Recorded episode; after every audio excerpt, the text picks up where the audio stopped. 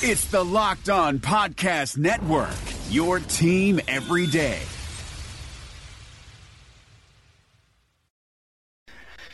Welcome into another edition of Locked On Titans. I'm Jimmy Morris, joined as always by Terry Lambert. Terry, how are you tonight? Doing pretty good. What's going on, man? Not much. And tonight we're also going to be talking with Mark Schofield. You can follow him on Twitter at Mark Schofield, does Locked On Patriots, our quarterback guru. We talked to him back before the Titans took on the Patriots in the playoff last year, so you probably remember that. We're going to get into Luke Falk a little bit with him. So before we do that, before we bring him in, we'll remind you, Terry and I write for MusicCityMiracles.com, covering the Titans for SB Nation, so check us out there. You can follow us on Twitter. I'm at JMorrisMCDM. Terry is at TLambertFB. You can follow the podcast account at Locked On Titans. So with all that being said, we'll bring in Mark Schofield. Mark, how are you tonight? I'm doing well, Jimmy. Terry, how are you guys doing tonight? Good. We are good, and we really appreciate you taking the time to jump on here. So the Titans only had 4 picks in this draft after all the trades that they made, and with their 4th pick, they selected Luke Falk, the quarterback out of Washington State. So if you could, just kind of give us your scouting report on Falk, what your thoughts were about him heading into the draft.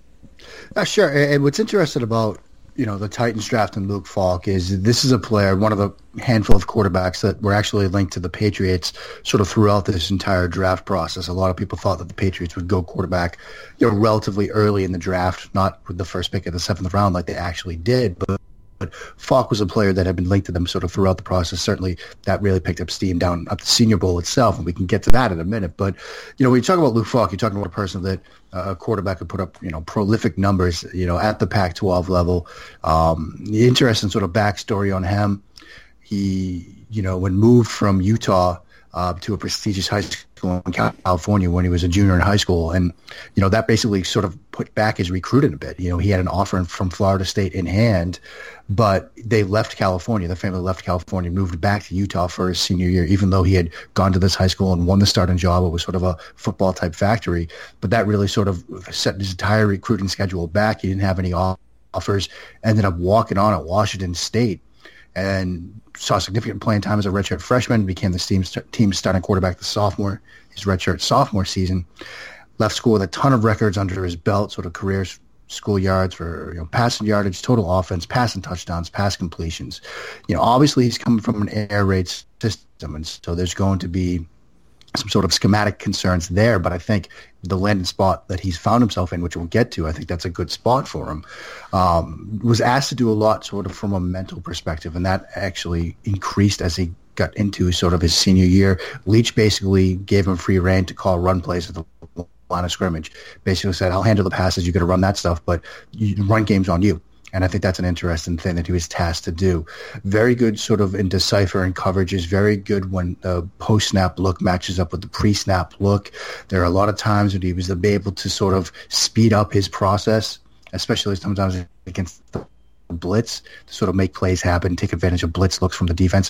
When I was watching him, I thought he was best against zone coverage. I thought he was sort of pretty adept at challenging narrower throwing windows, probably due to his experience. The big thing with him is the confidence level. One of the knocks that I sort of have on him is his sometimes he has a tendency to succumb to quicksand. You watch his game against Stanford in 2017. He throws a bad interception. Believe it, but he throws a pick six on a 4th down, and it takes him, I think, 2 or 3 more drives to sort of get back on track. He misses the next throw high, and then he doesn't trust his eyes on the following play and doesn't get the ball out quickly. So I'd want to see him sort of get tougher from a mental perspective, but a very nice developmental quarterback. I think coming into Matt LaFleur's offense, which I know we're going to talk about, I think it's probably the ideal fit for him as sort of a potential West Coast air raid hybrid type offense. I think would be the ideal fit for him. But interesting developmental quarterback. He's somewhat of an athletic kid too, so I think that will fit with what LaFleur wants to do. Also needs to stop sort of staring down roads, but that's kind of where I was on him coming in. To the draft, he was my quarterback 9 of the 20 quarterbacks. I ranked it inside the pylon. There were some guys that I might have had him higher.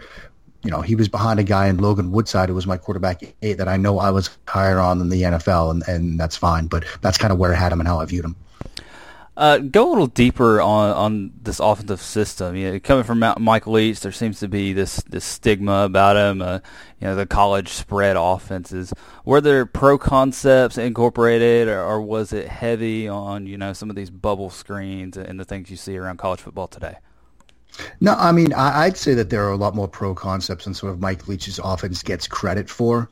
In Mike Leach's offense, you look at, you know, teams like the Jets last season. You look at teams like, you know, the Philadelphia Eagles. They're running air raid stuff. They're running mesh concept. They're running, you know, Y cross or shallow cross. These are, you know, air raid type designs that date back to Hal Mum and, you know, the BYU offenses of LaVell Edwards. But they're being used in the NFL a lot more. I mean, the Patriots are running some mesh concept stuff. They're running some air raid stuff. A lot of offenses incorporate that. And it wasn't sort of screen heavy. It was just your typical standard.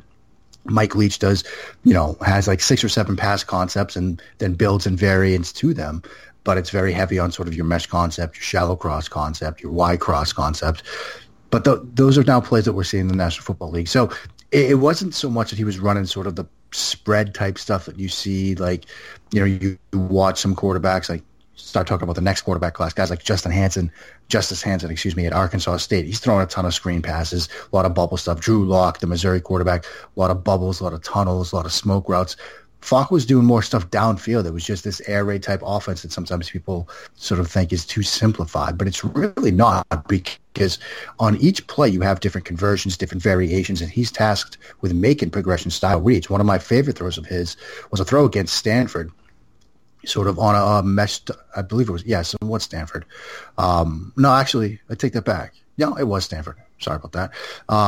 It was a red zone mesh concept where you get the two receivers crossing underneath, but Leach always builds in a couple of, you know, other routes you can throw on that play. Usually you'll have running back wheel route to one side of the field, and then sometimes you get a post route from the other side of the field. And the rules of the progression structure on that are that if you see the middle of the field open, cover 2, cover 4, where there's no single high safety, you got to look to throw that post route. And they call that in the red zone. And Falk made a tremendous read and tremendous decision when he saw that they were at a sort of a red zone cover 2 look with the middle of the field open. And rather than throwing to one of the mesh receivers, he goes through his progressions and splits the safeties for a touchdown. And that's the advanced sort of progression style stuff that sometimes we see quarterbacks coming into the National Football League. They don't have that because there are a lot of 1 or 2 read guys, more simplified progression structures. This is sort of a more advanced stuff that Falk was doing. And I think that's going to help him as he transitions to the NFL. It's interesting because you see these huge numbers that he put up, and then I turn it on a couple times, and he's getting benched. So that was interesting to me. What happened in those particular cases? You know, you talked about it a little bit with the quicksand stuff. Just go a little deeper there. Well, Titans fans are wondering why their 6th-round pick, you know, was on the bench when he's supposedly the Washington State's best player.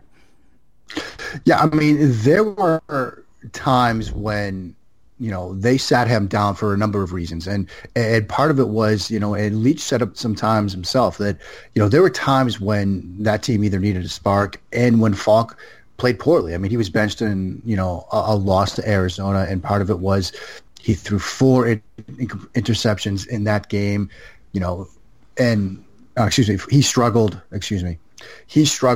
drives ended in punts. He couldn't get the offense going at all. The offense was just stagnant with him, and they brought in Tyler Hillinski, who gave the team a little bit of a spark. And Falk was also battling sort of a left wrist injury the entire season. He had a broken bone in his left wrist, which he did undergo surgery for. He missed their bowl game, so there was an injury issue there as well. And so, you know, Leach is somewhat of a difficult guy, I think, to play for. And, you know, what's interesting was you see some people sort of outside the program sort of question. Ryan Leaf, for example, was somebody that sort of questioned why he would sit down Luke Falk. But that's one of those situations as a quarterback where if you get sit down, and that happens to quarterbacks, you're going to get benched at times. You know, you sort of learn from it. And I think Falk showed that he could learn from that because, you know, even though he went through these struggles, he still came back, you know, played as well as he could sort of down the stretch for that team. Had a pretty nice Senior Bowl week as well. And I think that's a learning lesson that as a quarterback, you're going to have to sort of get through and get past and take some positives away from the experience and some lessons from it and move on. All right, so bottom line on Falk, you know, end of the day, what is his ceiling as an NFL player? I think sort of in the right offensive system, you're looking at somebody that, you know, could give you potentially, you know, a Case Keenum type development, you know, that, you know, if he catches lightning in a bottle, you know, in the absolute ideal offensive structure, he could become an NFL starting quarterback. I think most likely he's somebody that's going to be a career like long-term backup spot starter type. You know, I think he's found himself in a really good setting. I think he could push for a starting job somewhere in the National Football League, say like the third year of his contract. I think an offense like the one he's in is an ideal one for him, but I'm not sure he's going to be pushing Marcus Mariota out of a job. This might be, I think for Titans fans, their best case scenario here is sort of a Brady Garoppolo situation where he becomes a very, very good, you know, backup that draws a lot of attention. And then sort of at some point you do wonder if you spin him off to get, you know, a first or a second round pick out of him. I'm not sure you're moving Marcus Mariota and installing Luke Falk as your starting quarterback, but there's the potential there for him to grow in this system. All right, perfect. So we will talk a little bit more about the offensive system and what Mark expects from Matt LaFleur and Marcus Mariota coming up in just a minute. Matt Williamson brings the scout's perspective to the Locked On NFL podcast. We got to talk 2018 quarterbacks. Josh Allen has the best quarterback record aside from Lamar Jackson, but the lowest completion percentage other than Josh Rosen. He's just been complete garbage for the most part when he's been allowed to play. Yeah, but I just want to throw a couple nuggets out on Allen, and I know he's a lot bigger, a lot stronger, but he kind of reminds me of early career RG3. What's kind of remarkable about Allen is he is so gifted, and he got better, I thought, this past year, which is encouraging, with the anticipatory throws and the touch of his throws. But his deep ball passing is like the worst in the league. Hear Matt with co-host Brian Peacock every day on Locked On NFL. Subscribe or follow today wherever you get your podcasts. All right, so again, we're joined by Mark Schofield of Locked On Patriots, Inside the Pylon at Mark Schofield on Twitter. All right, so we got a little bit into it, but let's talk about what you expect to see from a Matt LaFleur offense with Marcus Mariota under center. Yeah, I think, you know, and we touched about it on it a little bit, but I do think the fit is right because you're talking about somebody that spent basically his entire career in a Shanahan or McVay system. And with Kyle Shanahan, that offensive structure is basically your traditional West Coast offense, incorporating a lot of boot action type of stuff. I mean, think about the Atlanta Falcons when they made that run to, you know, the Super Bowl 51. You saw a lot of, you know, Matt Ryan on the move, getting him outside of the pocket, a lot of, you know, booting to the right, throwing that backside slant, throwing that backside post to Julio Jones. Obviously, Julio Jones is a tremendous talent, but it's West Coast rooted in that you're going to be doing a lot of quick game stuff, getting the ball, you know, three steps and getting rid of it. A lot of, you know, slant routes, hitch routes, curl routes, quick stuff to get the ball into the receiver's hands, hopefully in space before the defense can sort of converge on them. And then you get sort of Sean McVay, who is also similarly rooted in West Coast concepts, but has incorporated more air raid stuff, has incorporated more, you know, vertical stuff in the past game, somewhat of a hybrid offensive style. And those have been the two main influences on the floor. And so I think when you look at how I expect him to use Marcus Mariota, I think, you know, if Titans fans want, they should go back and watch some of the, you know, the 2016, 2017 Atlanta Falcons, see how he used Matt Ryan, see how they got Matt Ryan, who's not the most athletic quarterback, on the move a little bit. And then watch, you know, some of what they did with Sean McVay and Jared Goff last year, where they used motion at times. They used a lot of different shifts and alignments to sort of attack defenses to get advantageous matchups. And then use the running backs as well to get them involved in the passing game. And if there's, you know, a guy to look to who might sort of benefit in addition to Marcus Mariota, it's Deion Lewis. You know, I look at some of the ways Sean McVay used Todd Gurley as a receiver.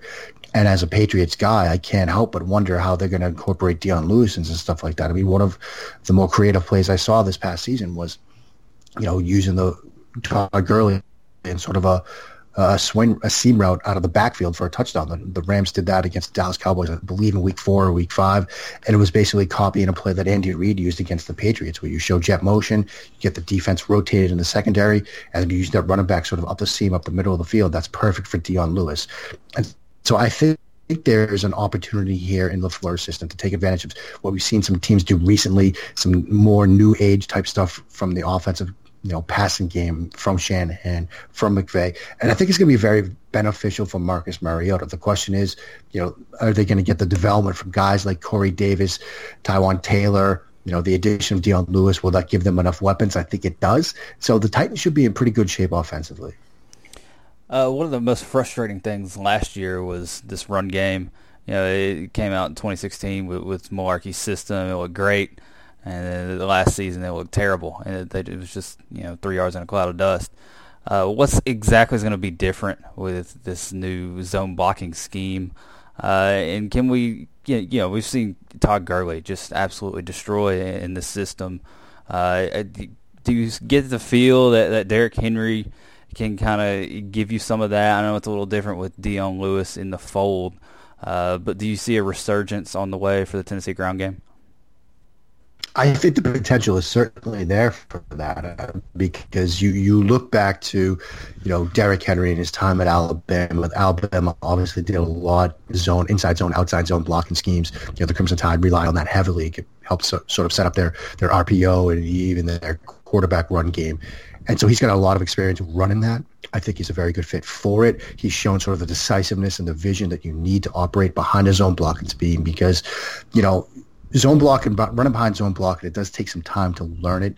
It's sometimes if you haven't run it before, it's a little bit difficult because you have to really sort of trust the guys in front of you, trust your eyes, and then be decisive. And, Henry's shown the ability to do that over his time, both at Alabama and, the times when they've used a little bit of zone blocking scheme because teams incorporate it in now and again. But zone blocking heavy now with the Titans direction they're going, I think he's a good fit for Henry, and it's a good fit for Lewis as well. He was used on both zone and gap power stuff by the Patriots over the past couple of seasons. They used him as a runner in between the tackles. That's something I don't think you get enough credit for because the Patriots ran him between the tackles a ton on power stuff, but obviously zone, and particularly outside zone, is a good fit for Deion Lewis, allowing his quickness and his speed to get to the edge. And then, similarly, like we talked about with Henry, has that sort of vision to read and feel and then decide and go and make the reads off the blocking scheme up front because you've got those three reads to get through on those zone plays, whether it's, to hit the hole, to bounce it to the outside, or even to cut back. And I think it's going to be a good fit for both of these guys, and I think it meshes well with where this team wants to go offensively. All right, well, Mark, we really appreciate the insight, appreciate the comments on Luke Falk, and then what you kind of expect from the Matt LaFleur offense. Titans and the Patriots play again this year, so hopefully we can catch up with you on the road. Anything you want to tell people about on your way out? If they want to follow me on Twitter at Mark Schofield, the best place to find me. You can check out the work over at InsideThePylon.com, as well as some of the work I've been doing with Pro Football Weekly over at ProFootballWeekly.com. Got a piece up, just came out on Thursday about the 5 first-round rookie quarterbacks and some play designs I think their new coaches should implement with them if they do see the field as rookies. So you can check that stuff out as well. All right, absolutely. Thanks so much for joining us. And if you're looking for quarterback breakdown, you heard how good his stuff was on Luke Falk. Check out Mark again at Mark Schofield on Twitter. You can find all of his work. All right, so that will do it for this edition of Locked On Titans. We will be back next week, and we'll probably start to just take a look at the roster as it stands now and what we think will be coming up as we enter into, we talked about earlier this week a little bit, the third wave of free agency and all that kind of stuff. So between now and then, again, you can check us out at MusicCityMiracles.com. I have stuff up there every day, so check that out. Follow us on Twitter. I'm at JMorrisMCM. Terry's at TLambertFB. And again, if you want to follow Mark, he's at Mark Schofield. So for Terry, this is Jimmy saying thanks for joining us, and we will talk to you again next week. Thanks for listening to the Locked On Podcast Network, but why stop now? Check out the daily Locked On Podcast Network for your favorite MLB team. Find it right now in your favorite podcast app and be sure to subscribe or follow so you never miss an episode. The Locked On Podcast Network, your team every day.